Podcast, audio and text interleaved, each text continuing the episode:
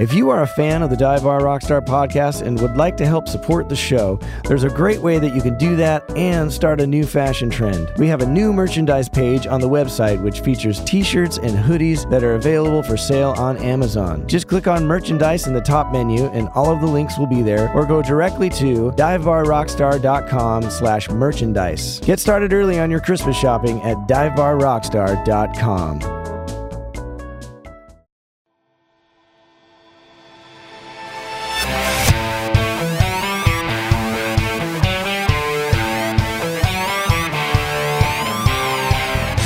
Welcome to the Dive Bar Rockstar Podcast, a show exploring the lives of music professionals of all types touring musicians, recording artists, songwriters, engineers, bar bands, wedding bands, and anyone making their living in the music industry.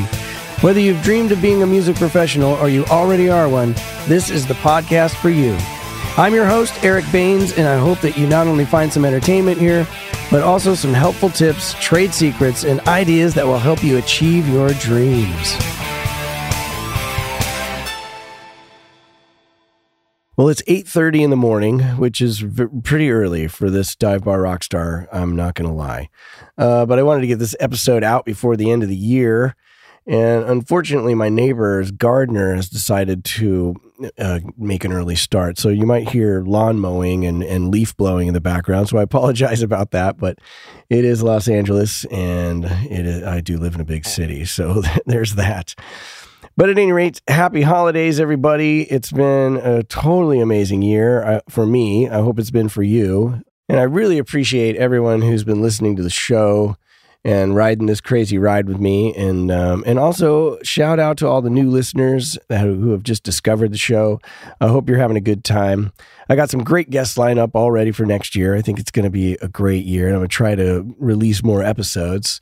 So uh, keep a lookout for that. And if you join the mailing list, then you'll get an email every time there's a new episode. And I I don't usually spam. It's like I just send out the email when the episode comes out, but also in the email i'll do a little description and also like give you some more information and background about the guests and like how i met them usually. So you get a little extra if you're on the mailing list. So you can go to divebarrockstar.com and sign up. And i think 2023 is going to be a big year. I'm really got uh, high hopes. I'm going to try to do some stuff from the road and some interesting new formats. You know, we'll see what happens. I, have always got big dreams, but uh, you know, limited time.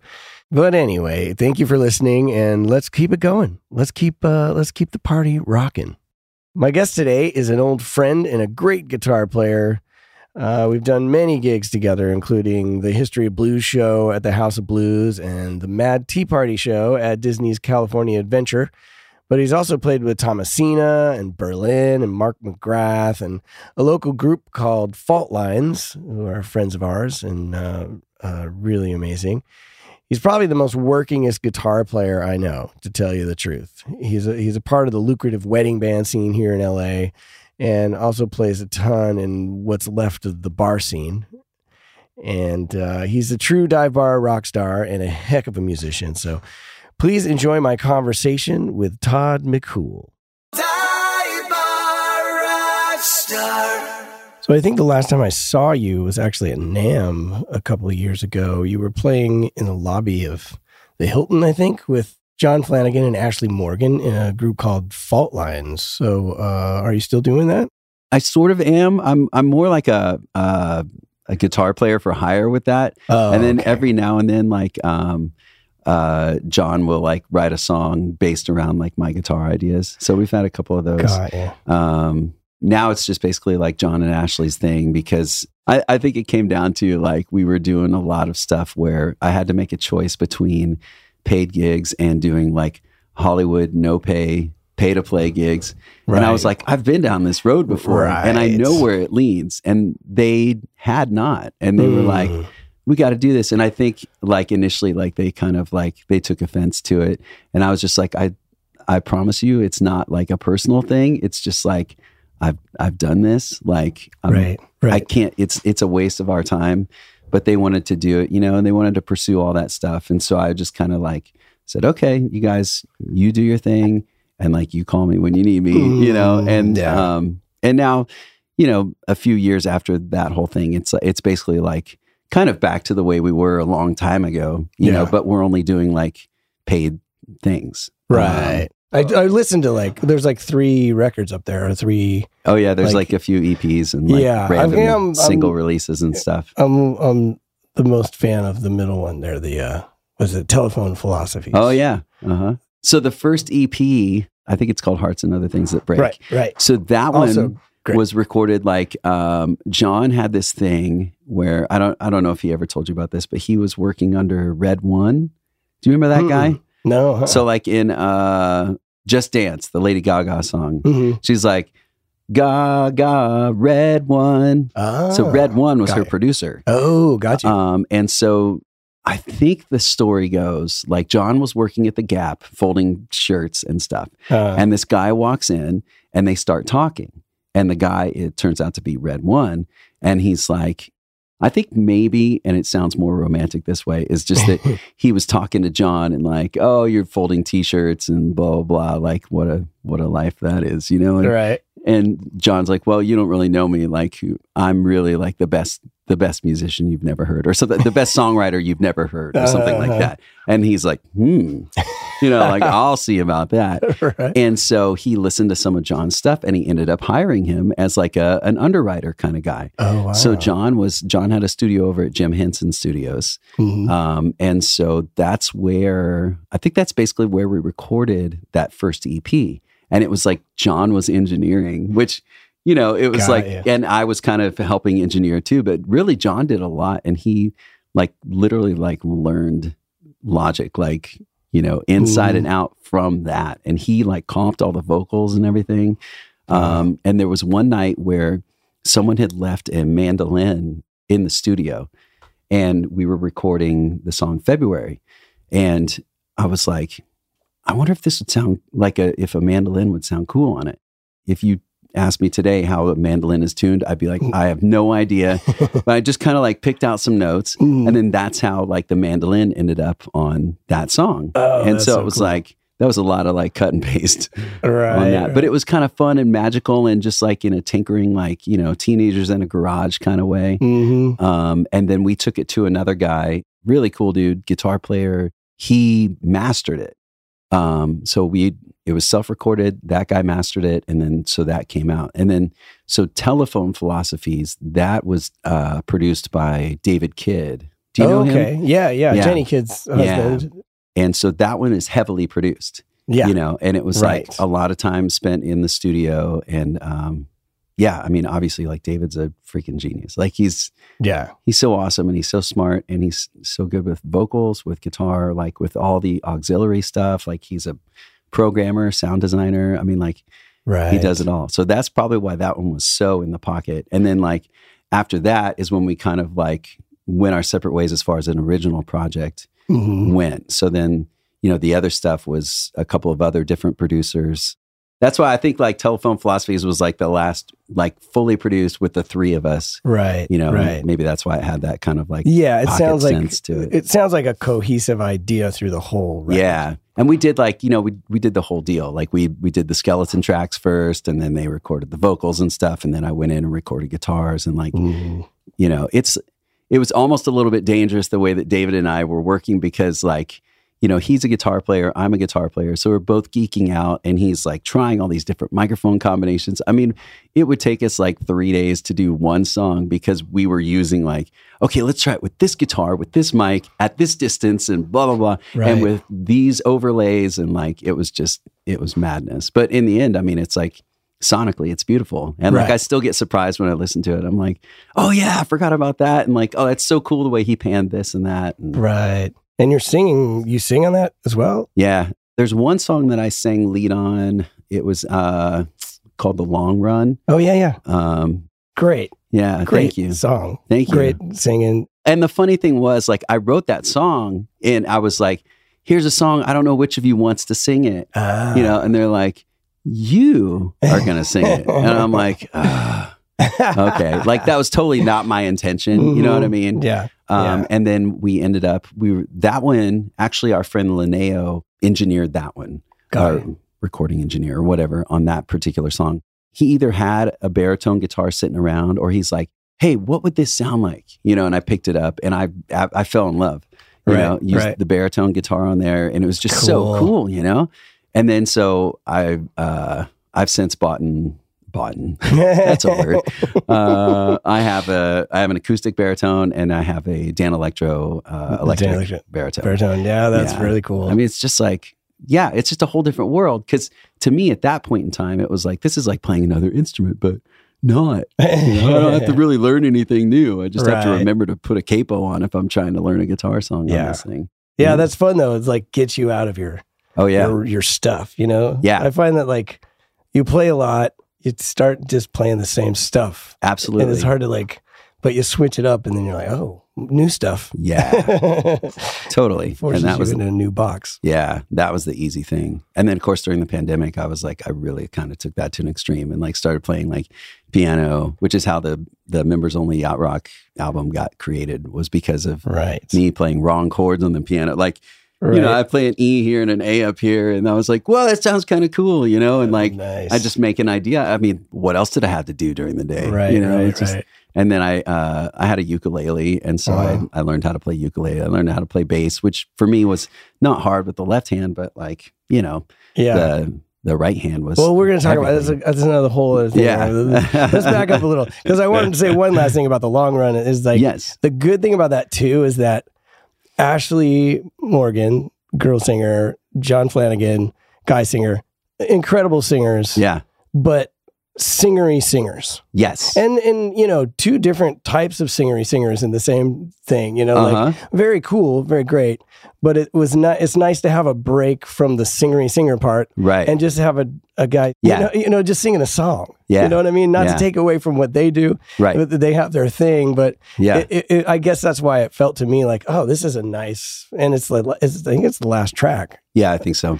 and I was like, oh, that's that's cool. You know, it's just a nice break from, okay, there's all that and all this, and and then there's this. It was anyway. I thought it Yeah, was, I thought it was great. yeah, and it was cool. And you know, God bless Ashley Morgan. Like she, Ah. like God. she made me.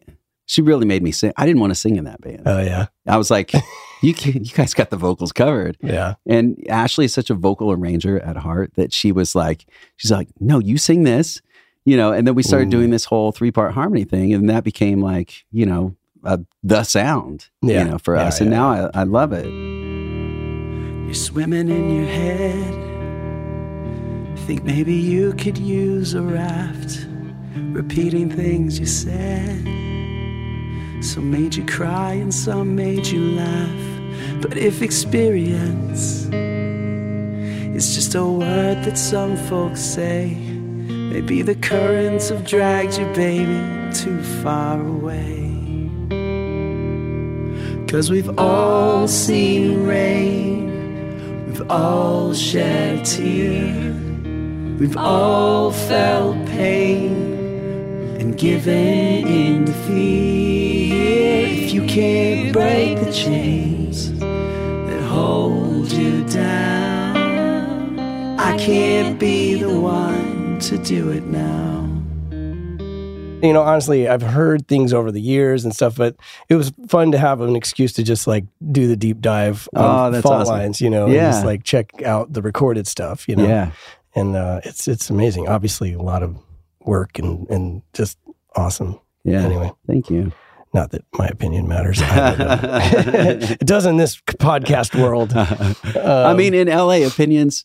I, it- there's certain opinions that, that you get. Like you get a lot of like uh, general opinions about things, but Yeah. not often do people tell you to your face exactly how they feel Oh, about yeah. your work. You know what I mean? right? Yes, absolutely. It's great. So how's that feel? oh, feel? Yeah, it's so good.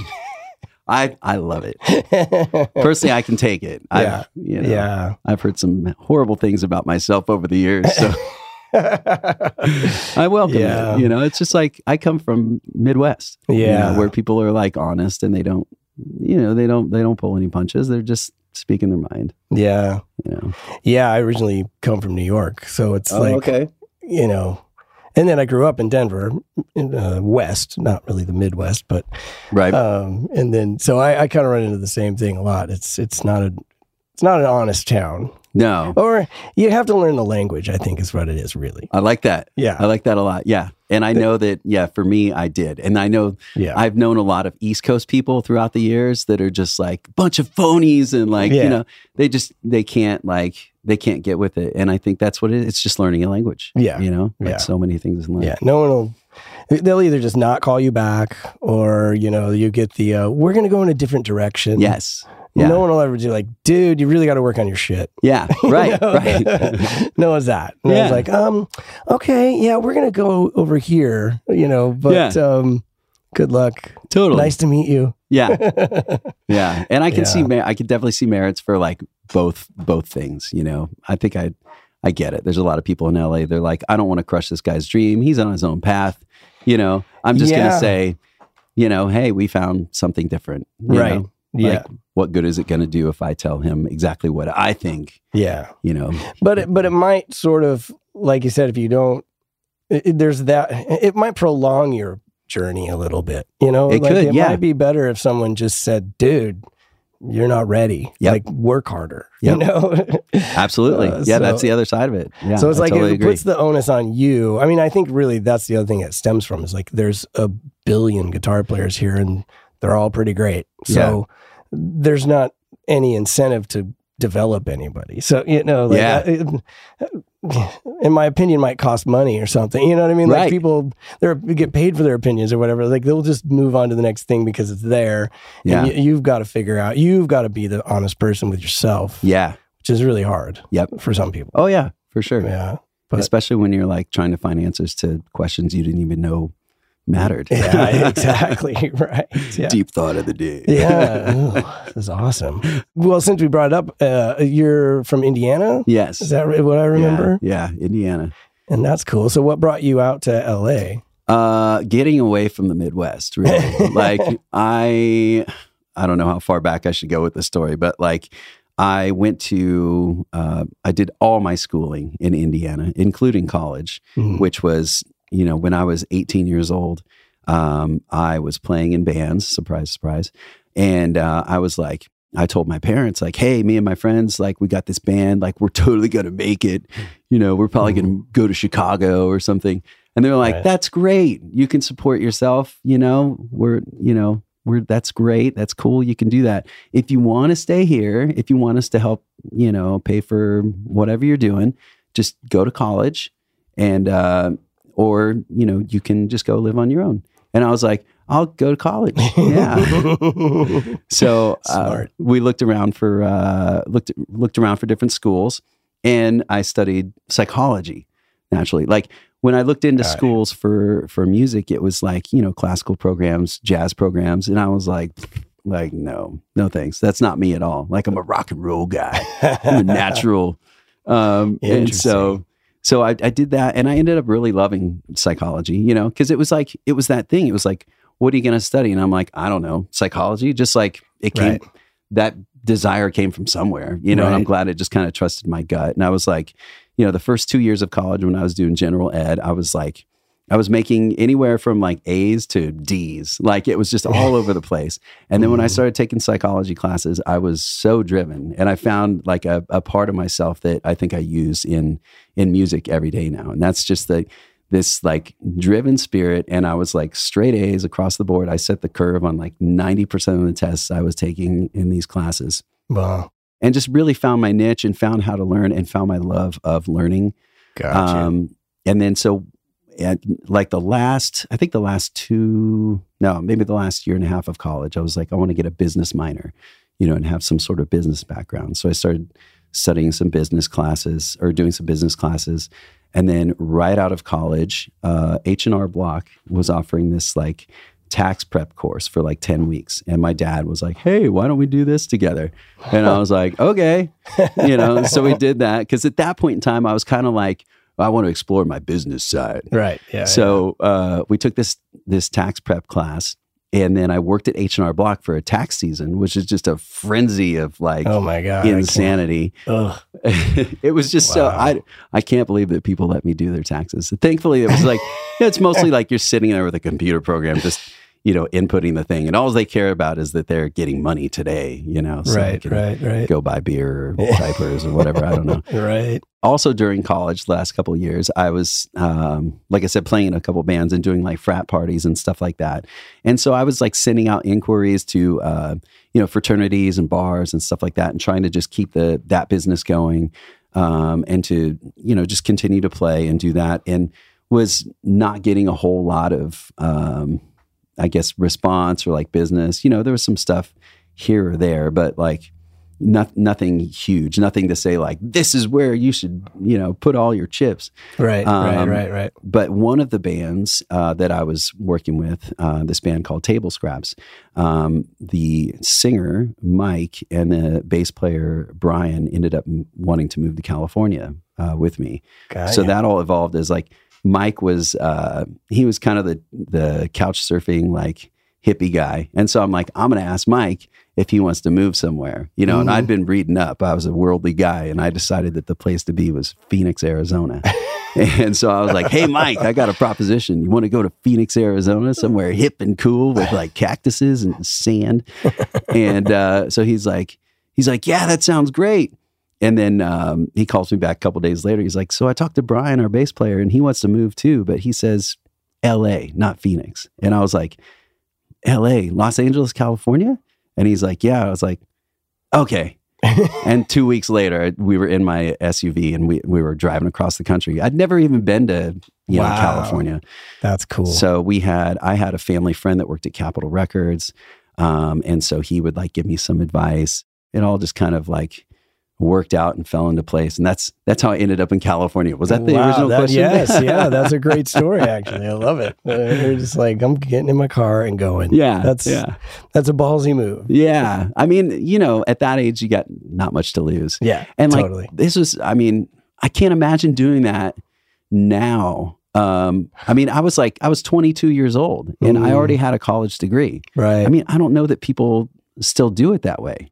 Yeah, I mean, I think just judging from people I talk to, although I don't talk to a lot of young people, but I do run into them. I think that's still like coming out of Berklee. Actually, the people that I talk to or the people I interact with kind of do have college degrees. I feel like my next question would be so you're like a self taught guitar player. Um, yeah. I Like, mean, it's, I think that. uh, I feel like work as much self-taught's as- a loaded like label, but Yeah. yeah, I mean, not or- or- formally well, taught. Right. well, okay. Well, explain that. What do you mean? Okay, so I played viola. I have some family members that are like they play like brass or um, yeah, I think it was just maybe brass instruments. And my my dad's parents both both played uh, keyboards. Um, and my grandfather, my dad's dad, was a uh, like a band director. And before that, he was kind of traveling with a band. But really, like Oh, yeah. I think he had some bad experiences and he was like, he swore off like doing like live music. And that's when he became like a, a band director. And so it was somewhere in my lineage to do Right. that sort of thing. And my dad played cornet in college and was like all state cornet player, and his brother was too. Um, but after college, like my dad was like an accountant, uh, worked at banks all the time, you know. So he was Mhm. like, Wow. he was just total like business guy. Um, and even now, like he helps me with all my my stuff, Right. my my taxes and all that. So it really comes in Mhm. handy. Wow. Um, you don't still use H and R Block. I don't use H and R Block. Not that there's They're one of our anything sponsors. I just was going to say, no, no. okay, so when I was 11 years old, I had MTV on and I saw a Poison video. I think maybe it was like I want action or no, talk dirty to me. nice. And I was like, oh my God, it's like the heavens opened up. And I was like, this is my destiny, you know? And this is, uh, this Oh, is coming off the tails of me like completely like giving up my dream of being the next Larry Bird because I don't know, Ah, got you. I don't know how much you know about Indiana and basketball, but right. it's like right. every driveway there's a basketball hoop, you know, Mhm. like it's religion there. Um, So I totally was like sucked into that. And I was like, I thought I was going to be a basketball guy, you know, and then it became very clear when like tryouts happened that like this was not my thing. So, anyways, I saw the poison video and I was like, this is what I want to do. And my parents are like, okay. Um, and my dad happened to have an acoustic guitar that I don't think he ever learned to play, but he had. And so they're like, okay, here you can have this and we'll sign you up for lessons at the local music shop so Wow. i was taking lessons and i'd like you know take in my tapes I, I remember like in the first couple weeks i was like yeah i want to learn like dude looks like a lady by aerosmith and like talk dirty to me and you know all this like glam rock stuff. And i'm sitting here with this like piece of crap acoustic guitar you know? And they're like uh, okay let's let's work on some fundamental stuff you know? I was like this is lame. And a couple weeks into it i was like i'm done. I told my mom i was like that's it. Like i don't want to do this. Like this is not what i thought music was Right. and um, right. so she's like well just stick with it and they they kind of said if you if you play if you do this for like six months we'll get you an electric guitar for christmas um, and the next lesson i went in and it was like i think it must have been like a decent enough lesson to where i was like all right i'll stick with it so i started playing with you know all these different people from school and i ended up teaching lessons at the local music shop which i was like probably the worst teacher ever like i because again like i didn't really have i had like a mel bay book like right. you know right. volume one and that was like and i didn't even get through that right. you know right. i just kind of like did enough to like figure out what i needed to do at the time and then we had you know guitar for the practicing musician and guitar world and it was a very like when i was coming up like that was really like a, a golden age for like you know shredders and like Yeah. stuff like that so there's Right. like all these hot licks videos and like you know all that stuff and like shrapnel records you know and so I'm, I'm you know learning as much as i can about all this shredding stuff you know so Mhm. i think that definitely helped with like with my chops yeah. you know but like i mean i'm not a I, I don't consider myself a shredder by any means but i think like i would have been a lot worse had i not gone through that phase. Yeah. um so that was part of it. Little you know just little bits and pieces of stuff here and there. And then finally after i moved to california uh, i went to mi for they had so they had this one year performance guitar performance um, kind of thing. Hmm so I tested out a quarters one and two, and I, I went through quarter three. And I don't know if you've ever been in at MI. No, I've walked through. It's kind of like you've got classrooms, but it's kind of like a guitar center, but with classrooms. Like there's just people like wanking like everywhere, just Ah. just random noises, you know. And it's Mm. just you can't really like concentrate and buckle down. You know, they like they give you your curriculums and then they have like these extra little classes and then you go and walk in and you know here's scott henderson like yeah and here's this uh, diminished triad you know and you're just like wow like that's crazy you know and i just like took in nothing but like i did learn from like my classes like dave hill do you know that guy Oh yeah. Yeah. Yeah. I used to play with him a lot with Greg Krukas. oh that's awesome Yeah. Yeah so dave was my uh the class was called like single string theory or something like that. I forget. It sounds it's a weird sounding name but like Mhm. it's just basically like a basic guitar class. And i learned a lot from his class. And that guy he was so cool. Like Yeah. i really love that guy. And like Great. al bonham um, okay. He was like the country guy. I remember he was like a really cool player um and cool. teacher so anyway i picked up some stuff there and really like started to figure out how the theory applied to guitar. And um not long after that i really started getting into a lot of cover band stuff. My musical trajectory has been insane. Like i don't know how like at first i don't i don't know if everyone's like this but like i didn't know that like sidemen really even existed Oh. you know i didn't th- that was never my thought i was like i'm gonna be cc deville or richie sambora right. you know and Right. i'm gonna be i, I never i didn't want to be the john gonna bon band, jovi band guy. yeah Yeah. but i wanted to specifically be the guitar player that sang background vocals Gotcha. like and the, the lead guitar um, Mhm. but I didn't want to be like the front man. Um, and I didn't want to be just a completely background guy. right. So um, I came out with that intention and I ended up like making some friends in California and started playing with their band, like just right off the bat. Like we were on, we were billed, my band uh, was billed at this illustrious establishment known as the Coconut Teaszer. Oh yeah, in Oh, Hollywood. yeah. we had a prime, anymore. But, yeah, but we had a prime slot. I believe it was uh, midnight on a Tuesday night, and uh, there were these guys. oh, that's the greatest spot. That's Oh, the spot where like Motley Crue was. Yeah, that's the thing. No one expects it, but it's really that's where it's at. Um, so we were just happy to have a gig, and oh my god, we have a gig in Los Angeles, California. It's crazy, Hollywood, in fact. Um, and these so these other guys were playing early on in the night, like probably like. I don't know. They had like the 8:30 slot or 9 p.m. So there was actually people there watching them. right. And so right. I'm going around. I had been to Kinko's and I made all these flyers like, hey, stick around for our band table scraps. And so I was like going around to tables and like passing them out. You know, I was like, hey, and I'd just be like, and again, this is one of those things where like I was like kicking aside my uh my uh my shyness. I was just kind of like, I gotta do this. You know, Right. I just read this book on like, you know, how to like make it in the music industry. I was like, I gotta be like ballsy, you know. yeah. So I was like, stick around for a band. We're to be on at 12 o'clock. And they're like, 12 o'clock? It's like, yeah, see you then. And uh, so anyway, this band was up and they're playing and they've got these great harmonies and like great songs.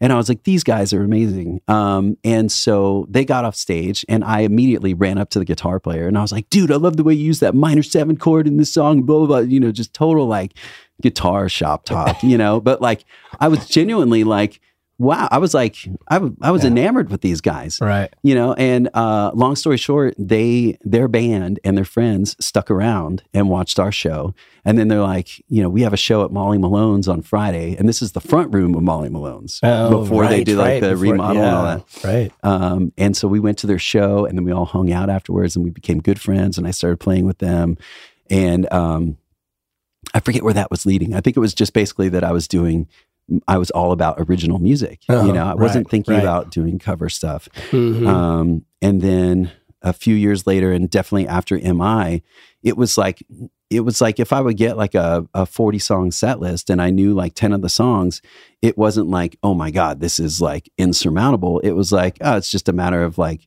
you know, placing the the knowledge that I know onto this stuff. right. You know? Right. Right. So I think that I don't know the MI thing, the the teachings from MI really like allowed me to do that stuff, like the caged, the, the holy cage system. Right. Right. Right. Um, and that changed my life. And then from the people I met through those cover bands just led to to more and more things. That's I mean, cool. like the Mad T Party thing. Well, before it- that, yeah, I sure. met you.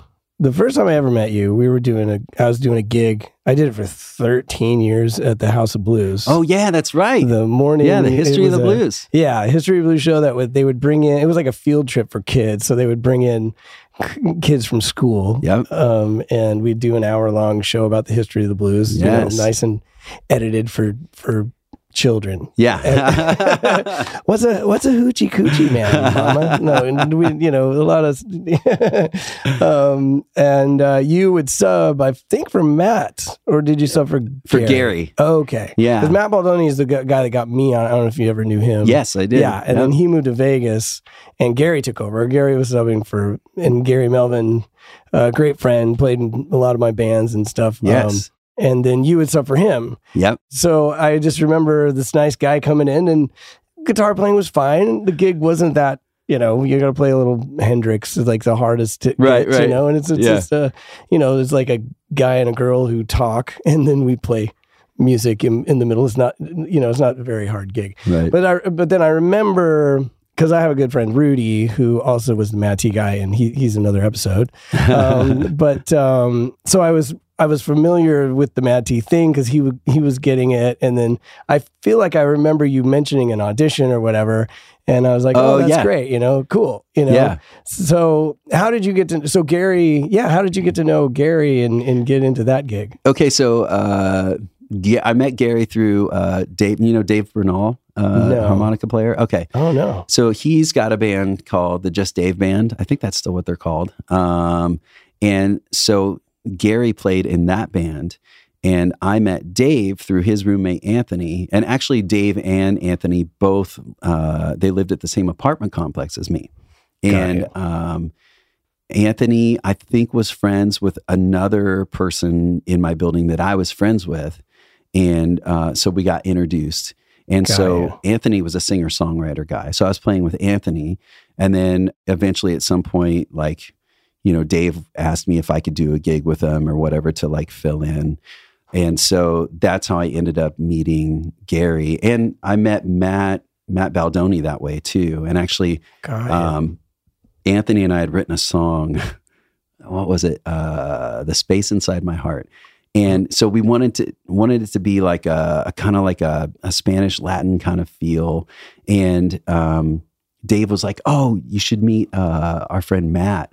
Um, like maybe he could give you guys some pointers on it or whatever." And so Matt came over, and he like you know we played the song for him, and then he played it, of course, like a hundred times better than I could play it. Like the guy's like he's a, he's a wizard. yeah. Um, so, but he gave me, he gave us some good ideas, you know, and then we ended up, you know, recording the song or whatever. But that was the first time I met, I met Matt. Got you. Um, but yeah, so Gary and I worked together a little bit in, in the Just Dave band.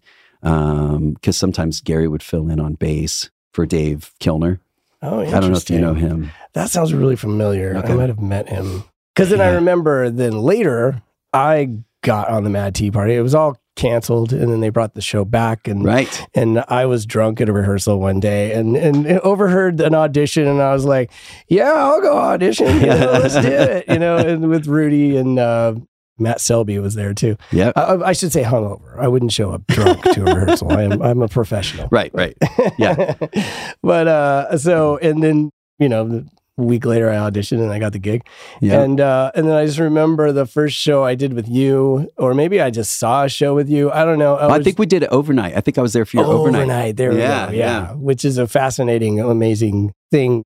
So they literally like after the park closes, you go and you do the show, and it's just that's probably the most amazing time to be at Disneyland. Yeah, It really like- is. You realize how much of a city this is, and like all the people are gone, but people are still now a whole other crew of people come in and Yeah. and clean the place up and do the whole thing. And um, but anyway, yeah. And then I, I see you in this show, and I'm just like, who is this guy? I don't know who this guy is because it's it's a high energy. It was a high energy. It's been canceled again, right. but um, it was a super high energy. We're all in spandex and weird outfits and makeup and wigs and stuff, and jumping off things and doing the splits. And I still haven't got my jump into the splits thing down yet, but uh, um, it's uh, it was amazing. Yeah. And, uh, so how did that come about? Okay. I had a friend that had a public access TV show. Oh wow! And so I was on there and uh, I did this scene with this girl. Um, and we had to, like, I don't know how I say this, we had to be really close. And so we we kind of bonded, and it was never like a thing. Like we weren't like we weren't into each other. At least I wasn't into her. But like you know, we had a mutual admiration of each other. And so like we were, I think we were on a break or like after the shoot. She's like, "Do you want to go have a drink?" And I was like, "Yeah, sure." So we went to a bar. I'm talking to her and talking about my my musical trajectory. Mhm. You know, like Right. how I'm going to be famous, of course, the humble guy that I am. And someone overhears me, and uh, she's she walks up at some point. She's like, "Hey, I couldn't help but overhear, you know, what you're doing. Like you're you're uh, you know playing guitar in bands, and like at this point, I I did have I was kind of looking to do a bit of an original project." And she's like, I know someone who's basically doing the same things as you. And maybe if you guys met, you guys could help each other out. And I was like, okay. And that's how I met this guy named Mark Latham. So we started working together. We were doing shows together and we ended up, we had this huge fan base. Well, Not a fan base, but like kind of a friend base. Uh-huh. And one of the guys that would show up um, was this guy named Ian, and he was a producer.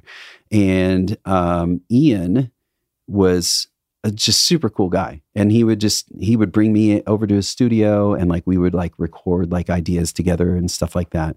Anyway, and a guy that he worked with was uh, Yogi Lonich, and um, I was like. I was like, that guy's like a legend. Like he had Yogi had his picture up on Guitar Center in Hollywood. Like you, it's like Slash, Mark Knopfler or something, and then Yogi, and then like these other Eric Clapton. You know, like this guy's amazing. You know, so I was like, can you introduce me to Yogi? And he's like, he's like, yeah, sure. And so he gave me his number. You know, I think maybe he gave Yogi a heads up that I was going to call him. I, I called Yogi and like, he was like the nicest dude ever. And I was like, can I like take lessons from you or something? And he's like, yeah. And so I started taking lessons with Yogi and kind of Ah. back to like, you know, more guitar education, just coming Mhm. from like different, different avenues. And then so a few months into it, uh, Yogi calls me. He's like, hey, I have a possible gig for you. Yogi was the sub for someone else in Thomasina's band. Mm. And Thomasina's kind of an Orange County legendary rock star. Yeah. Disney, works at Disney a lot as yeah. well. Was a Tomorrowland Terrace Yeah. staple Yeah. for so long. And, and like, then, yeah. yeah. And then now we've like, we've done uh, the Knott's Berry Farm uh, summer nights the last couple of years. yeah. but she's she's amazing and she does Yeah. a lot of stuff around Hollywood. Um, but so I filled in with that, and that was one of those things where it was like I had like two weeks to learn like forty songs, you know, and I was like, yeah, I'm gonna do this, I'm gonna, you know. So I Yeah. did it and did the gig, and um, I was like, I don't, I'm, I'll probably never see these people again, you know. But I had like, you know, when I was there, had a good time. Everyone I met was super cool, you know, and I was just thankful to have the opportunity. And then so like I don't know, six months later or something, I was on a gig, one of these bar band gigs, and the the drummer on the gig, uh, this guy Walter Turner III, he was like, "Hey, there's a um there's going to be this new cover band gig at, at Disney. Um, I think you'd be great for it. You know, it's like top forty in rock, and it's like you know right up your alley." And I was like, "Cool, yeah, send me the info." He's like, "All right, cool." And so he he sends me this thing, and I'm like, "Okay, cool." He sent me the info. You know, I'll check it out later. And um, I go and look at it, and it's like a link to like an open call audition. And I was like, "No, screw this, dude! Like, I'm not a good auditioner. Like, this is like, this is terrible." And I was talking Oh, to uh, my friend Nikki about it. And she's like, "Oh, you have to. You got to go." And so, like, she made sure that like we went down. I was like, "It's early in the morning. It's Orange County. Like, there's, I can't do this." And she's like. We're getting a hotel room. So she like she and I got a hotel room. I didn't sleep the entire night, you know, and like she's fast asleep and like just like you know no cares in the world. And uh, i was just like ah. but she's she's so cool. And she and i play together. Like we actually just did a gig last night. She's the sweetest. She's awesome. But anyway so she she forced me to go to that audition. So the next morning i get up and i do this audition and uh When I'm in the line. There's like 200 people in this line. Like everyone just like the you know the sound of like plinking guitars, the unamplified. You know, it's Mhm, just mhm. it's kind of got a I don't know a beautiful thing all on its own. What a cacophony, cacophony. All right, right, Um, right, right. So anyway, and they're all doing like most of them are doing Sir Duke because that was the audition. Oh,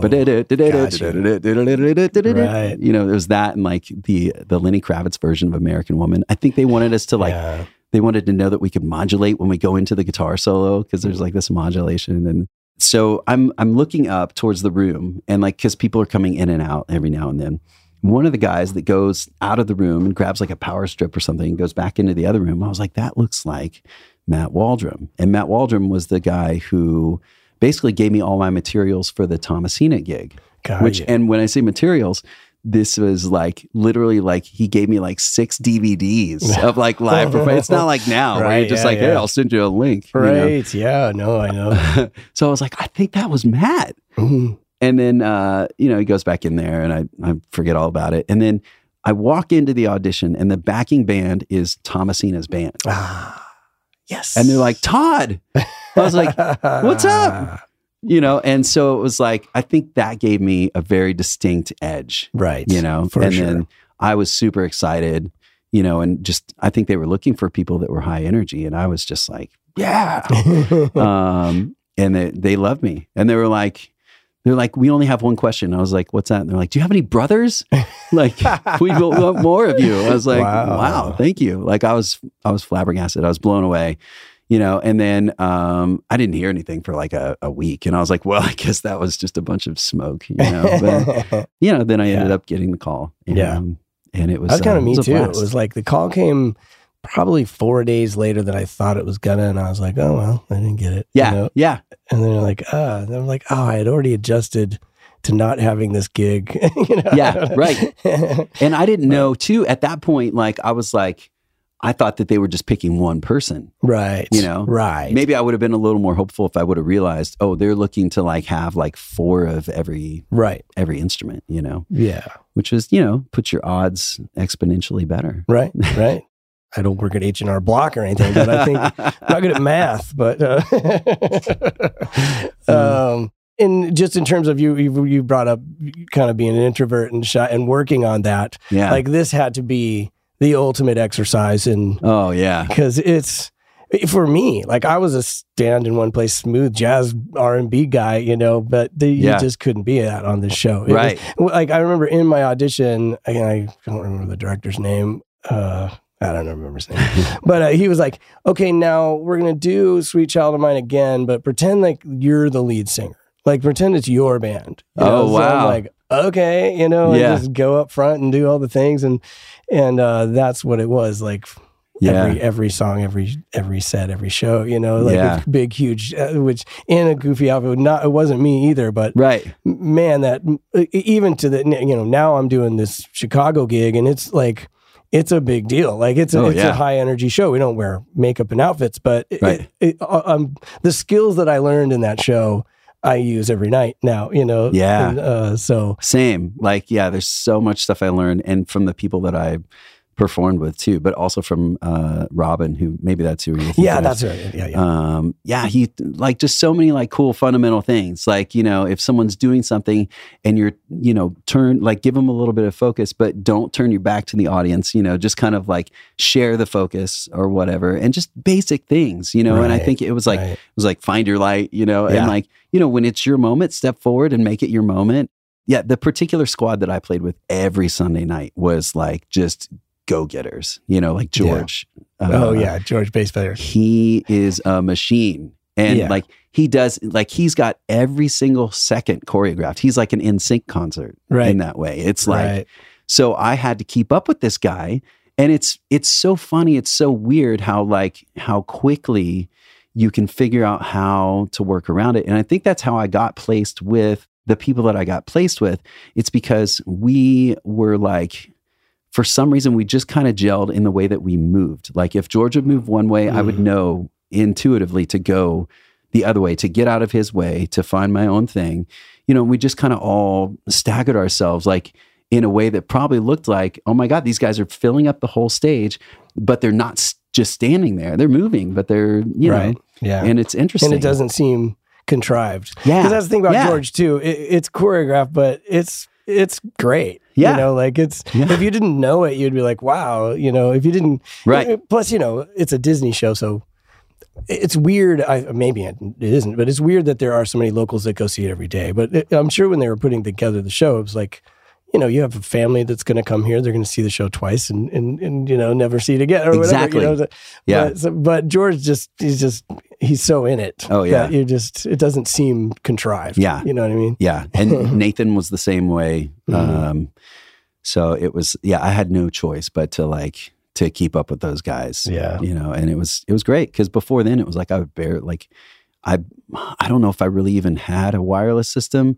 Right. Like maybe I had Yeah. experimented with it a little bit and I was, I would like walk around awkwardly, you know, and Yeah. then now you just, you got to dance and you got to run around and like the playing is definitely like secondary, you know, it's all Yeah. about, I mean, you, you better not mess up when you're playing, but Right. you better not be thinking about it either. yeah, exactly. Yeah, it also was you know heavily fortified with tracks. So as, yeah. as long as you didn't mess up like during a solo or something, Right, know, right. You know, I, I did feel that like after a while, I'm like I care so much less about the music than I do about the show. You know what Yeah, I mean? yeah. Which uh, you know, which doesn't mean I was screwing up, I guess, but it was, I was a little more sloppier than I would be on a normal show, just Yeah. because it wasn't about that. You Right. know, it's gonna sound fine. Just get out there and work the crowd. you know? exactly. Yeah. Pretty crazy. So much of a performance. And did you enjoy week. working for Disney? I mean, I, it's interesting Yeah. coming not from, well, obviously bar bands and whatever, but like it's a corporate setting. You at this point have been an accountant. Yeah, know? right.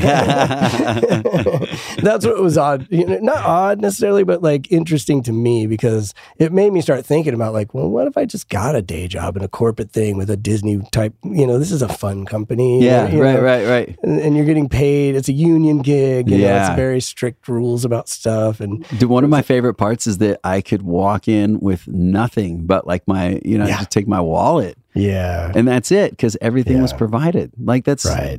beautiful. If only w- they would have changed the strings for me, that would have been. Good. But, um, but I love that aspect and the aspect of like you know when you're rehearsing, it's like 45, 15. It's like yeah. you got these union breaks because Mhm. believe me, like I've been on these things where like people are just like in the zone. They go for like you know three hours.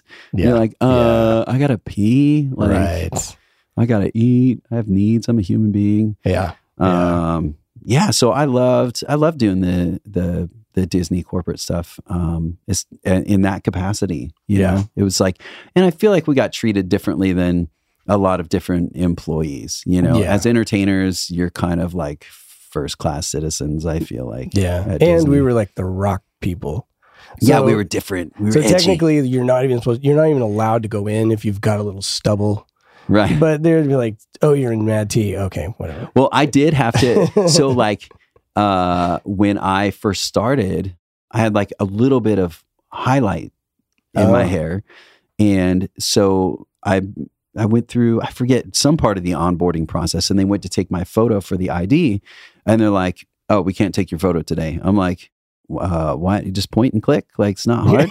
you're like, I'm no, here. You're here. you have highlights in your hair. I'm like, uh, yeah. And they're like, you, it has to be one color. I'm like, Uh, oh, geez. So I had to go and like, I had to get my hair did and then come back to take my ID. So that part was kind of lame. yeah. And I remember hearing a story about Rudy, like they pulled him out of line because he had like a, Yeah. a goatee or something. Right. And they're like, you need to shave right now. And he's like, I'm out of here. yeah, he like called Matt Selby and was like, "Nah, I'm not doing it, dude." He's like, "Just tell him you're with Mad T. You know, like, don't freak out, man. We need you." so funny. Yeah, I mean, I have tattoos here, so I would have oh, to wear. right. You have I to would have to wear a tattoo. shirt that cover the tattoos so that I could go and then put on two sleeves full of fake tattoos to do the show. Like, yep. Ridiculous. okay, that's Yeah, I remember George. I think George had a tattoo on like his hand, and he would always have to wear like a band aid on his hand. yeah, So, it's- jeez. you're in the army now. Yeah, totally, totally. How would you like to hang out and talk about music or discuss something you've heard on the podcast? How about learning some new techniques on the bass? Do you have a new song and would like some feedback from an experienced and professional songwriter? You can do all of that and more at golive.ly. I'm offering private bass lessons and songwriting feedback in a private setting over Zoom.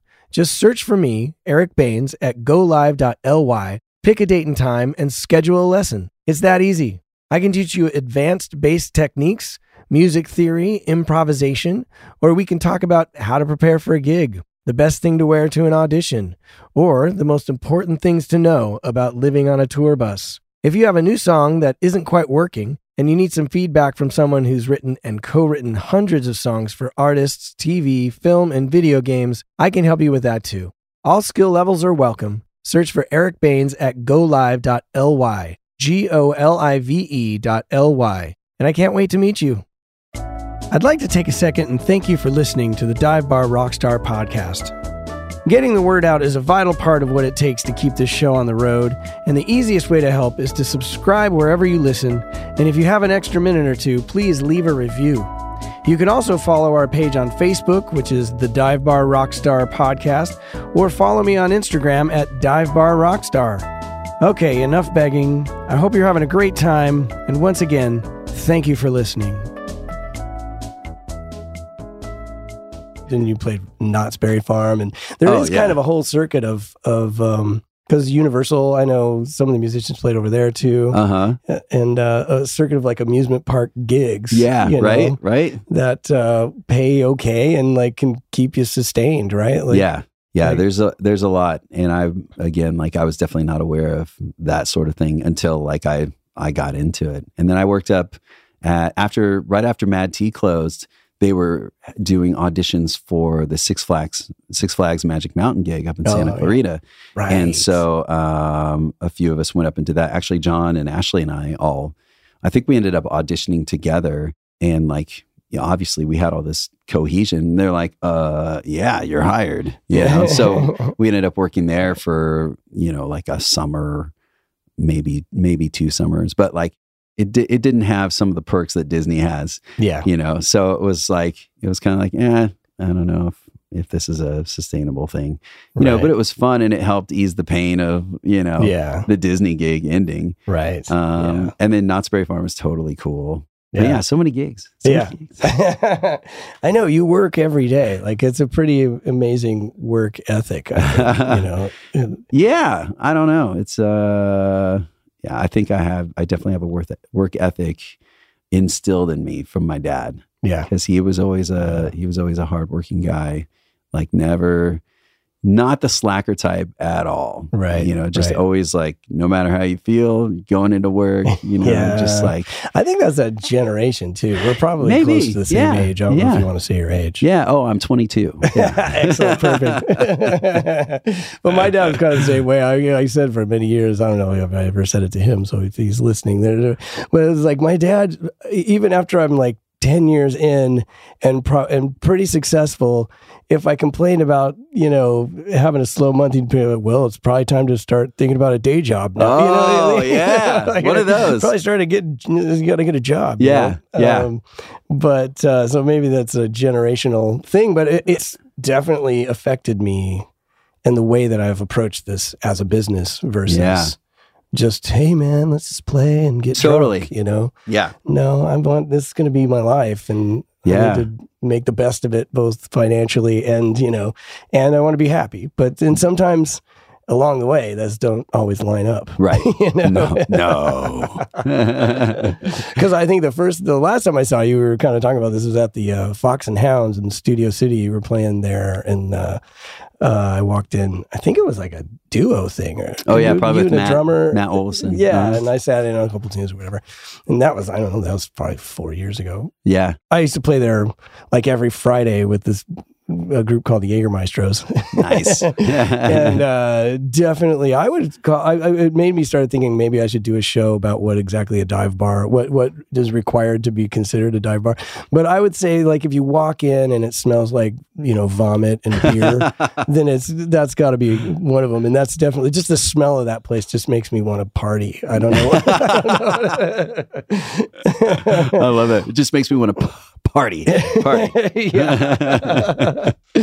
um, it's hard for me to. It's a dangerous place for me to go because I spent so many nights there just drinking and having a ball that Yeah, like, yeah. like I can't not just, just line up the Jaegers. Let's go. you know? Right. Yeah. I don't know how you do that, by the way. I just, I've never like, I had, I had a really bad experience with Jaeger one time. yeah. And like before that, I would never even touch the stuff. But like, I had a friend that was like, "Hey, have this," blah blah blah. And I, I, I don't want to get too graphic, but I almost Jimi Hendrix myself. yeah. Um, so it was. Uh, well, what I usually say to that is like it takes practice. Don't just jump in. You know, you gotta ease yeah, into it. you Yeah, know? it's like work it out. Yeah, you know, because that's the other thing about you know, in that period of my life, I can't. I don't know if I could do it anymore. Like uh, you know, and Yeah, and now like I have a kid and I'm just exhausted all the time. So I just like you know uh, now if I get up to three glasses of wine, then I'm I'm partying. you know? wow, yeah, but uh, back then, yeah, I remember they eventually put us on a hundred and fifty dollar bar tab, and one night we finished it before we even started playing. like it was, it was crazy. But, that but sounds right. Sounds that- right. Yeah. yeah. But what I would say at that time too is like you, you, you can't just play drunk. You got to practice drunk. Yes, you know, it yes, takes a while. there you like go. it's a different thing. and then you get to the point where there were songs like um, "Ramble On." Like I couldn't do it too early in the night because if I was sober, I don't even remember how to play it. Like it Oh, just that's it's so in my hands that I just like I got to be to a certain point of Yeah, inebriation, to, yeah, yeah. or I overthink it and I mess it all up. State dependent learning. Yeah. That's what it- Yeah. Psychology, baby. Oh, nice. Yeah. Yeah. Well, it's funny that you brought that up. I remember that so distinctly about meeting you at the House of Blues and probably gave you crap about it because the obvious joke is like, oh, that must come in handy with these musicians. But I, Right. it kind of does. Like, it's, Yeah. it sounds like it. I sounds think like it you already- can. I mean, I don't know how everyone else uses it. I mean, for me, like learning stuff about psychology was mostly about learning about myself and learning that all the weird things, all the weird thoughts that I had, Mhm. uh, like all the doubts and insecurities. The main thing was everyone goes through that. right? you know, so right. like that, I think that really helps. And that gives you kind of an edge to realize that, you know, you may think you're totally weird and messed up, but believe me, everyone else is too, you know? And then from there, you can kind of just, you know, you see people for a little bit more for who they are. You know, like Right. everyone's like got their demons and they got their angels and like they just Yeah. and everything in between. And you can kind of approach them as a human being and not just like be in your head about yourself. Right. Yeah. That's amazing. Because you can identify certain traits because you've Maybe. been trained to. Yeah. you know? well, I wouldn't say that I was that deep into it, but like, I, I mean, yes, you could Yeah. do that, but I was never good at being that type of, oh, you have narcissistic personality disorder. Right. And you have this and that. You have, you Right, right, right, right. Like it was just, I don't know. The DSM three was just a handbook, you know, and you look in it every now and then, but right. it's like, you just basically like, yep, that guy's got issues, you know, and right. like yeah. Yeah. people, everyone needs compassion, Yeah. you know? Yeah. Well, that's awesome. Well, you're in the right town. It's a, it seems to be a compassionate place I as think well. it is You know? a bunch of bleeding heart liberals around here. exactly right.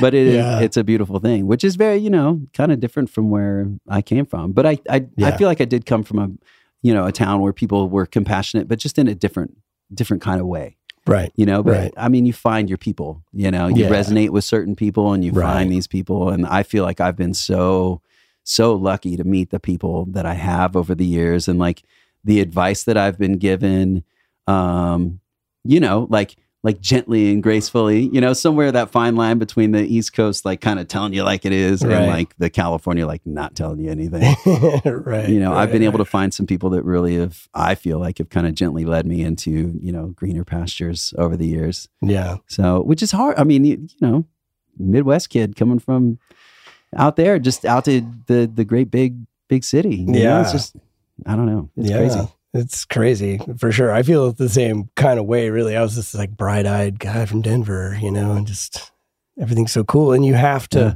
that's the thing about the shyness that you, you brought up too. Is like you, you have to get out there. You have to put yourself in front of people. You have to talk Yeah. to people. You have to, you know, it would be, it's so, and it's not fun for me. Like, I, right you know, and when I first got here, and I've said it on this show a million times, but like I had a demo, which is another episode. You can go listen to it.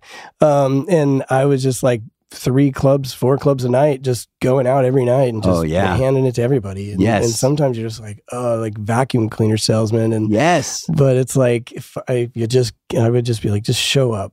Don't you don't even have to talk to anybody. Just be in the room, you know, because Yeah. sometimes stuff will happen and people talk to you or like you know what I mean. yeah It's like it's it's a struggle if you if you if you're not naturally that way.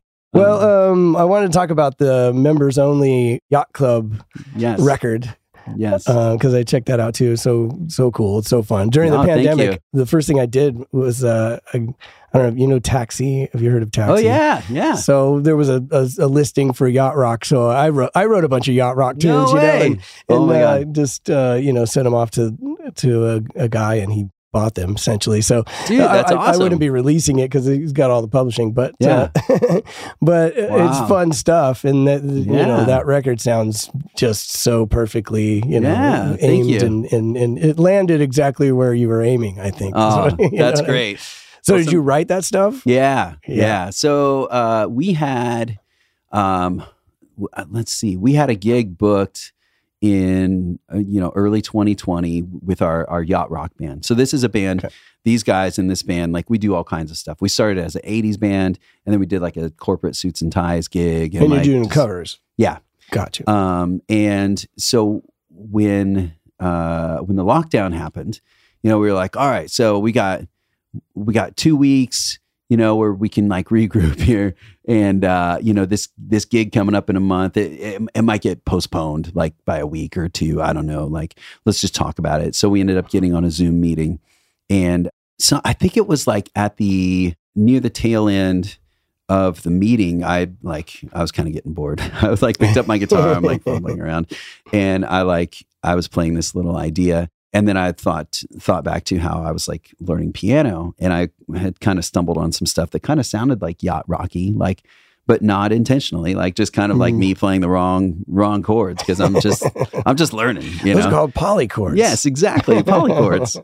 um, and so I was, I remember coming up with the idea, and then I was just kind of thinking, I was like, do you, does anyone want to want to like work on some songs together? eh, You know, in the meantime, you know, for the next couple weeks while you know while the world sorts itself out, and then you know, in April we'll be.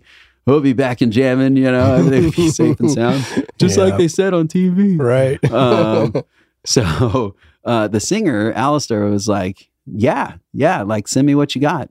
And so uh, I had this like little keyboard thing, uh, which ended up being called Sarah's Back in Town. So I, I wrote this little keyboard uh, part and I sent it over to him. And like, uh, definitely like within like a day, he sent me back the thing with like lyrics and everything. I was like, okay, like this is cool. And so That's I built so it out more and we ended up doing a whole song. And like, I was just kind of exploring different things about Mm. things that people do in in music. And I think like Right, there's like a couple of modulations in there. And Yeah. then, um, and by the way, Sarah, like the most yacht rock name, you know, Oh, like yeah, such yeah. a name out of the, t- you know, Oh, yeah. you know, Sara Smile. And, Well, uh, that's- Sarah by, um, uh, Oh, you know, Jefferson- Jefferson, Jefferson Starship. I think they Starship were Airplane. Starship at that point. airplane, private jet, whatever it is. um, yeah, Alistair's thing with that first song, he's like, "What if we do?" Because we had a Hall and Oates band, and so we've done that a couple of times too. Which is, if you look at the pictures, they're pretty hilarious.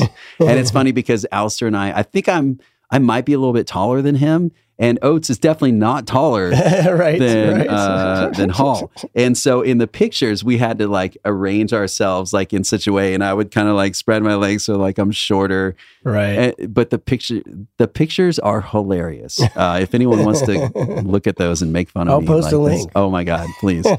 um, so anyway, his idea was like, oh hey, maybe we make this like a, a Hall and Oates style like uh, project, you know. Mhm. And this song, "Sarah's Back in Town," will be like a a response to uh, "Sara Smile." right. Right. You know, like okay, like I was kind of like okay, Yeah, you know, right. um, and so, but it just as I I think the greatest things do, it just kind of took on a life of its own. right. And then so before you know it, like I was sending him musical ideas and he would send me like, you know, uh, uh, you know, vocal lines like the the verse and the chorus, like it within a day, like every time, like just like boom, boom, boom. Like he that guy's got a work ethic too. Like, I mean, Yeah. oh my God. And that's Um, Alistair. Alistair Tober. Yeah. Mhm. And he like owns the agency. Yes. Yeah. He's called me several times and, Oh, and yeah. it just never has worked out. And, Yeah. and now he moved to Vegas, I heard, Uh, right? Or- Nashville. Nashville. Yeah. Oh, Yeah. wow. Got Yeah. you. Yeah. yeah. Super nice guy on the phone. Uh, uh, and uh, Yeah. that's, and, And the drummer- singing that stuff? Oh yeah. He's yeah. He's I mean, the singer the vocals are Im- impressive. Right? the Yeah. vocals are killer. Yeah. Yeah. Yeah. He's a he's a yeah. He's an awesome, talented guy. Yeah, that's. Um, and Ryan Brown plays drums. Oh, know wow. Yeah. From Denver. Yeah. Yeah. And then he was sending me musical ideas. So I have some hilarious demos of like stuff that he would record on his like Casio sounding keyboard and like Oh, just, cool. you know, and I'd be like, I was like, all right, I pull, you know, pull up my, uh, my Logic drummer Mm. and like, uh, some other plugins I had and just kind of build out these, these songs. And so the two of us, like within, I don't know, probably within like two and a half months or something, we had 10 songs, um, like all fully built out. And so then we decided to have our actual players do everything. Like Adam Bravo played keyboards, Mad T um, guy. Mad T guy, Mhm. and Ryan Brown recorded the drums, and then Mike Hill played Mike the bass. Mad T guy. Mad T and guy, also another episode of this podcast. ah, and um, uh, Jenny Kidd sang vocals on a song too, on uh, a song called "Let Me Down." Um, but yeah, and it was just amazing. Like it's such an amazing process. Like, and it had been so long since I actually like, you know, recorded and wrote original music. You know, and I just Mhm. for me the whole thing was just like, no matter what it becomes, just don't say no. Just like keep going with it. You know, just like kind of a yes and process yeah. you know and Alistair was the same way with it and I think that's the only way we did it it's like I feel like if you just if you keep going with that philosophy you'd be like I, I don't really for me I don't find no's I find like just better yeses Mm. you know and then just that becomes the the thing and at the end of the day it's like you just put a button on it and you're like okay that's that's the end of that one you know let's Right. move on right. you know so then now when we go back to play the songs live it's like oh i gotta learn this now yeah. because it was all you know just spur of the moment kind of like you know i'd go running or something and i'd have an idea and i'd go back into my room and like lay down this this thing you know and it was cool that we had the time Yeah. to do that and he hooked up with this guy um, in nashville named jim frazier who works with uh works with messina Mhm. from loggins and messina Oh, wow. uh, and he works with a, a lot of other people too, like Mhm. super talented guy, like guitar player, keyboard guy, um, and producer, obviously. And so that's where Alistair was recording his vocals. oh, wow. And um, the guy was like, "Hey, like, do you need a mixing engineer?" And Alistair was like, no, I think we got somebody who can do it. And uh, he's like, well, let me take a crack at it. And so he did it and he sent it to us. And we're all like, yeah, that's the guy. he gets it. Like he like right. he just had a, a thing about it. And he was like, it was so great. Cause if there was anything musical, he knew. Like there's a lot of recording engineers, I think, out there that like maybe wouldn't necessarily know, you know, and it's like he would be like, oh, like the the sharp five on this, like is is it just sounds it's just rubbing with the the vocal and like, you know, like Right. he can like get nerdy about stuff. Right. But yet Right, he right. still has a big picture uh vantage point too. Right. know. So he was awesome. So Oh, yeah, Jim Frazier. that's amazing.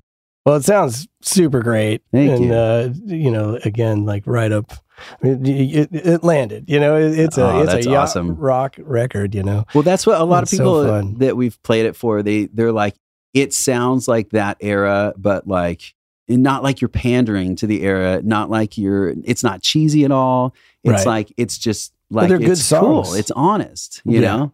Right. And it was just, yeah, I don't know. It's amazing that it happened that way, and it was all from like, I don't know, like just letting go, not mm. being too Yeah. intentional about it. Just like this sounds cool. What do you think? You know, here's this. That's I cool. it's beautiful process. So beautiful. It's so beautiful, man.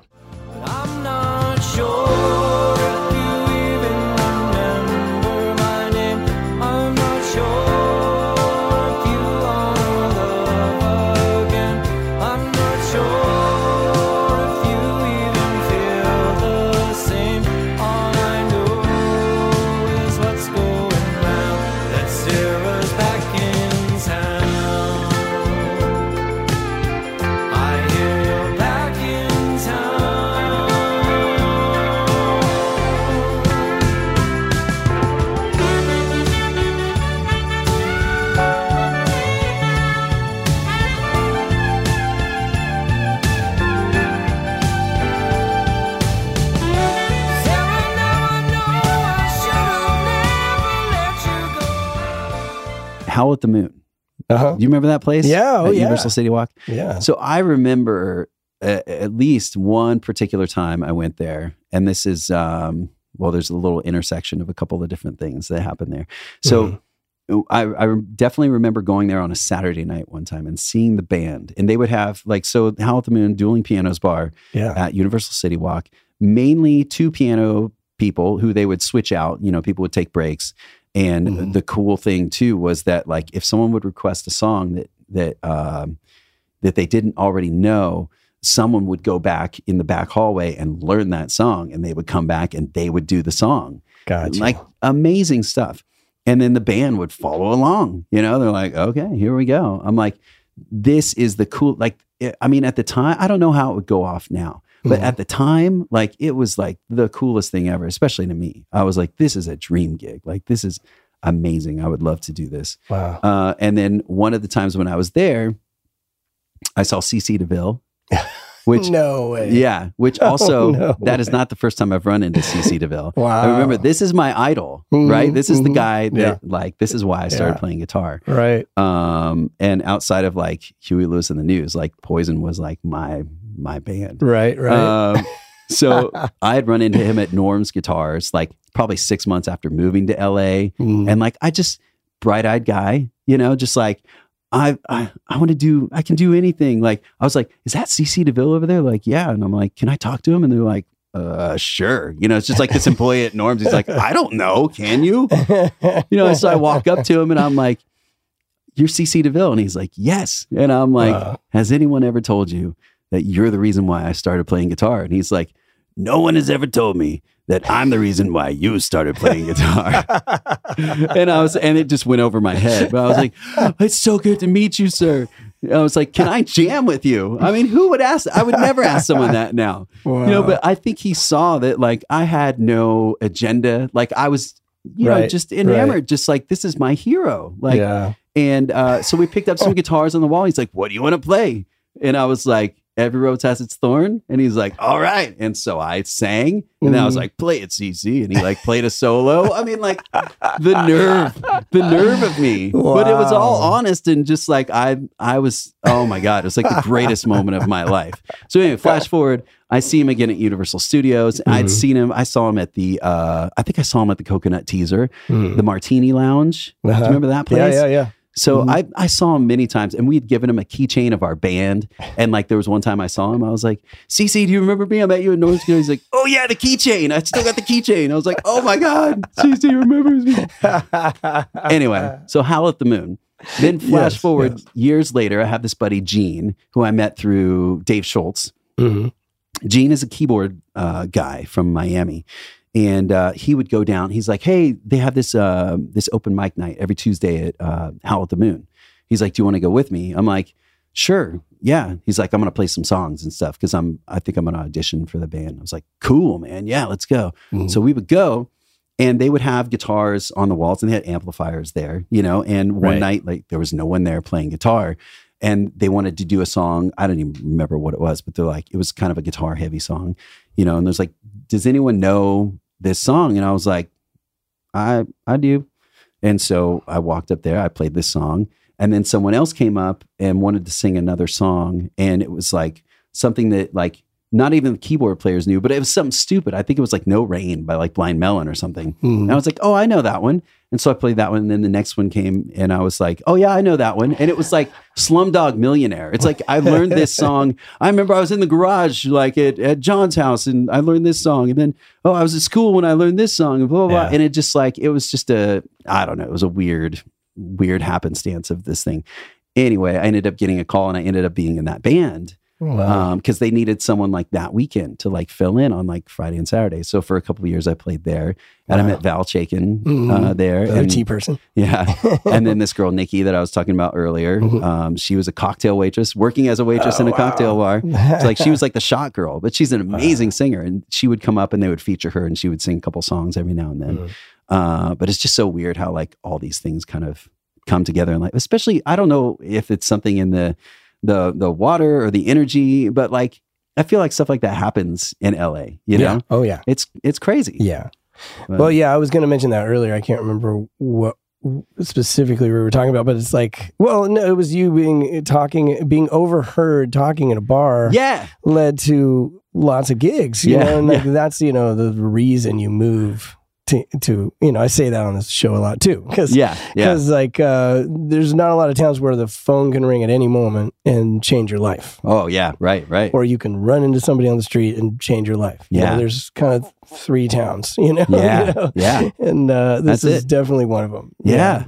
And Um, that's so cool yeah. And the thing about that Howl at the Moon gig was like that was where I really learned to like use my ears. It was like yeah that, yeah that was the whole gig. You know, Yeah. it was like they they don't even tell you what song they're playing. They're like they just Yeah. go and it's like you you know yeah you either sink or swim, yeah swim or sink. Right.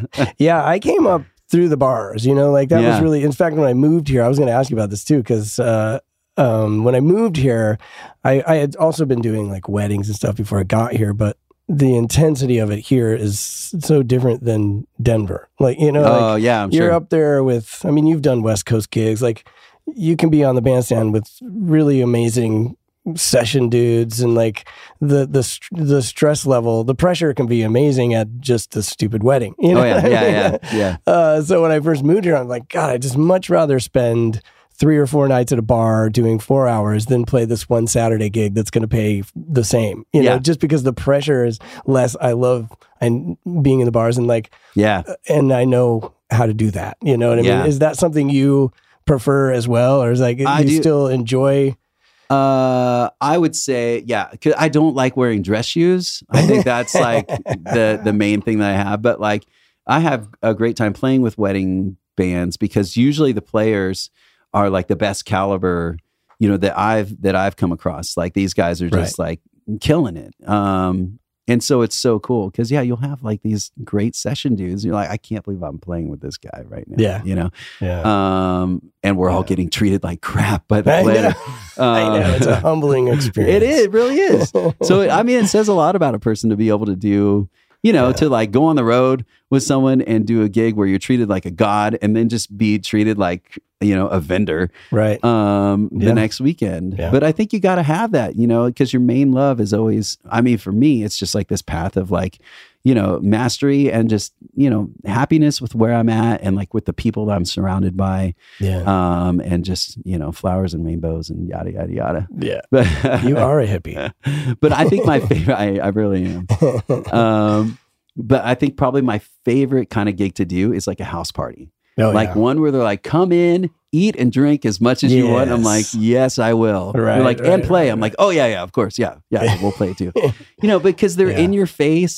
It's Yeah. like it reminds me of like an old frat party where like you're not like you're not on a stage. Like you're right there on the same level with everybody, and it's it's a metaphor for just the way that it is. Like you're in the party.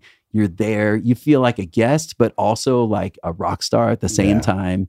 You know, it's just a it's Yeah. a great feeling, and people are expressive. Whereas at the weddings, I think, and rightfully so, like they're a little distracted by other things. yeah. You know, yeah. Yeah. Yeah. Yeah. For sure. Yeah. which is it's fine. And you know, and Yeah. some people like some people do get into it. There are moments at, in in wedding band gigs where like you know the crowd is totally lit and oh, everything's oh, yeah, going sure, off. You know, sure. Yeah. but like there is a lot of that, like you know, we are wallpaper. yeah. You know, those kind of moments. Yeah.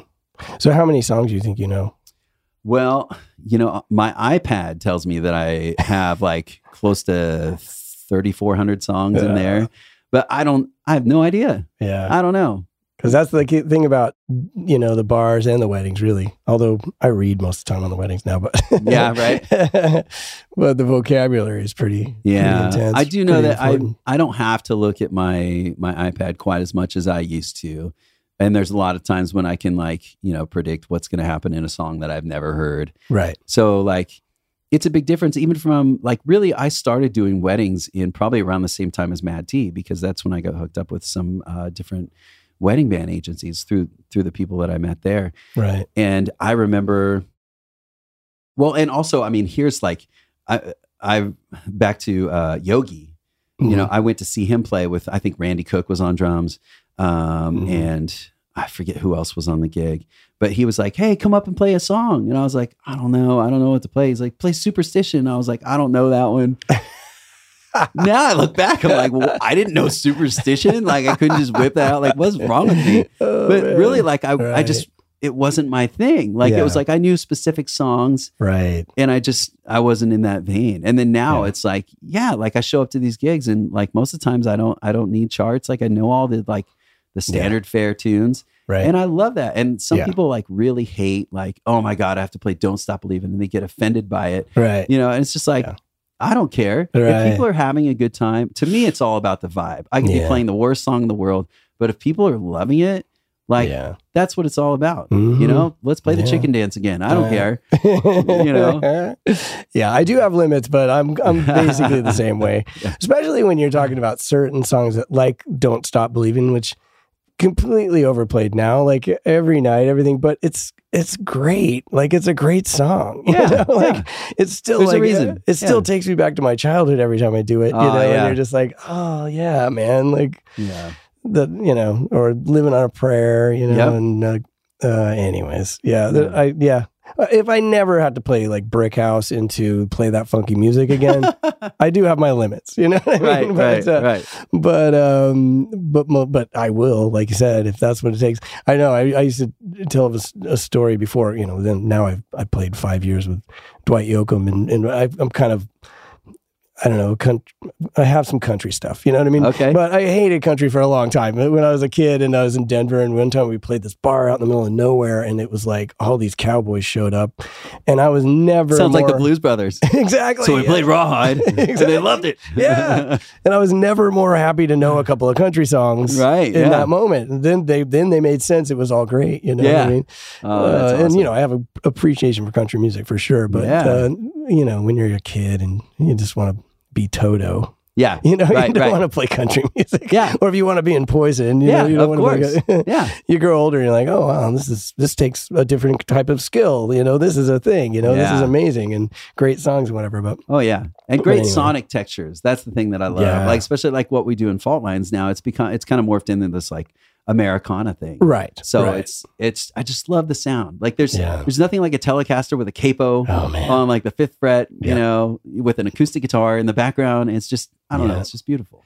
Yeah, absolutely, man. Well, you know what? You are beautiful. Oh, thank you. and I really appreciate you coming and talking to me. And I've taken up a ton of your time. And uh, it's been uh, awesome. But um, it's a, I, I just one last thing. I do, do remember. So I we did the Mad T thing, and then w- there's a, that turned into this band called Hiatus. I think like Danny sort of put all the and you would, guys would do Halloween shows, Uh-huh. and of which I did one. But then there were like three weeks in a row with different cast members, and I went to another one where you were playing, and I I think it was like the Metallica tune, um, but I watched you take a solo, and I was just like.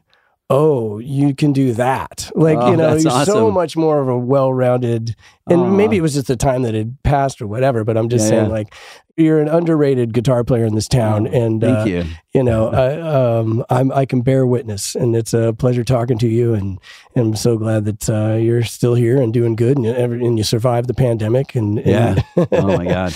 we're all here doing, it, and we, we, uh, you know, we should work together. We should write a song or something. We should write, write Yeah. another yacht rock tune. I know, right? Combined forces will be the Voltron of yacht rock. Yeah, man, we're taking over the world. Or the uh, the Mighty Morphin Power Rangers now for this. Oh, nice. all right. Well, thanks for coming, man. yeah. Thanks for having me. What a great guy, I, I must say. He's just uh, he's a joy to work with, and and and just a force for positivity. You know, it's really it's really refreshing to work with a guy like that. I especially loved when he said he didn't know that sidemen even existed, because I remember having that realization as well. You know, earlier in my career, obviously. And I think that's a, a key thing to making a living as a musician versus being like an artist or trying to make it, quote unquote, as a band, uh, you know, like getting signed and all that. The sideman thing, which is mostly what this show is about right now, is more about doing a job, getting paid, and going home. And, uh, you know, as dark as the music business may seem, uh, there's still a lot of this type of work that you can do and make a comfortable living, you know, if you're in the right market you got to be kind of in a town that has a lot of demand for this work and, and enough so that the pay is good. You know, the the going market rate for a sideman is is uh, something you can live with, but it is possible for sure. And I think Todd is a just a great example of that. So if you're just learning this lesson, you know, like l- let it give you hope that making a living playing music is absolutely possible. The CAGED system is a system for playing notes up and down the guitar fretboard by memorizing fingering positions for the specific chords C, A, G, E, and D, because they essentially just keep repeating. Yogi Lonich is the guitar player for, or former guitar player for Buckcherry, The Wallflowers, and Fuel. The DSM 3 is the Diagnostic and Statistical Manual of Mental Disorders, and it's very hard to say. Jenny Kidd is also a Mad T person and a phenomenal singer. Um, I seem to miss that label as we were going. And I mentioned West Coast gigs, and uh, we've probably talked about that before, but that's short for West Coast Music, which is a big wedding band agency in LA that uh, a lot of the guests on this podcast have uh, worked for or currently work for. Well, I hope you enjoyed the show, and uh, I hope you have a great holiday, whichever one it is that you celebrate. And we'll see you next year. Wow, you've made it to the end. I'm hoping it's because you completely enjoyed yourself and are now filled with knowledge and inspiration to move forward with your dreams. If that is the case and you would like to stay informed of new episodes, live events, and general news, please go to divebarrockstar.com and sign up for the mailing list. If you have any questions, comments, corrections, or complaints about anything you hear on the show, please email me at fanmail at divebarrockstar.com and you may even end up on the show. We at the Dive Bar Rockstar podcast, with all of our hearts, thank you for listening, and remember, it's all about dreams.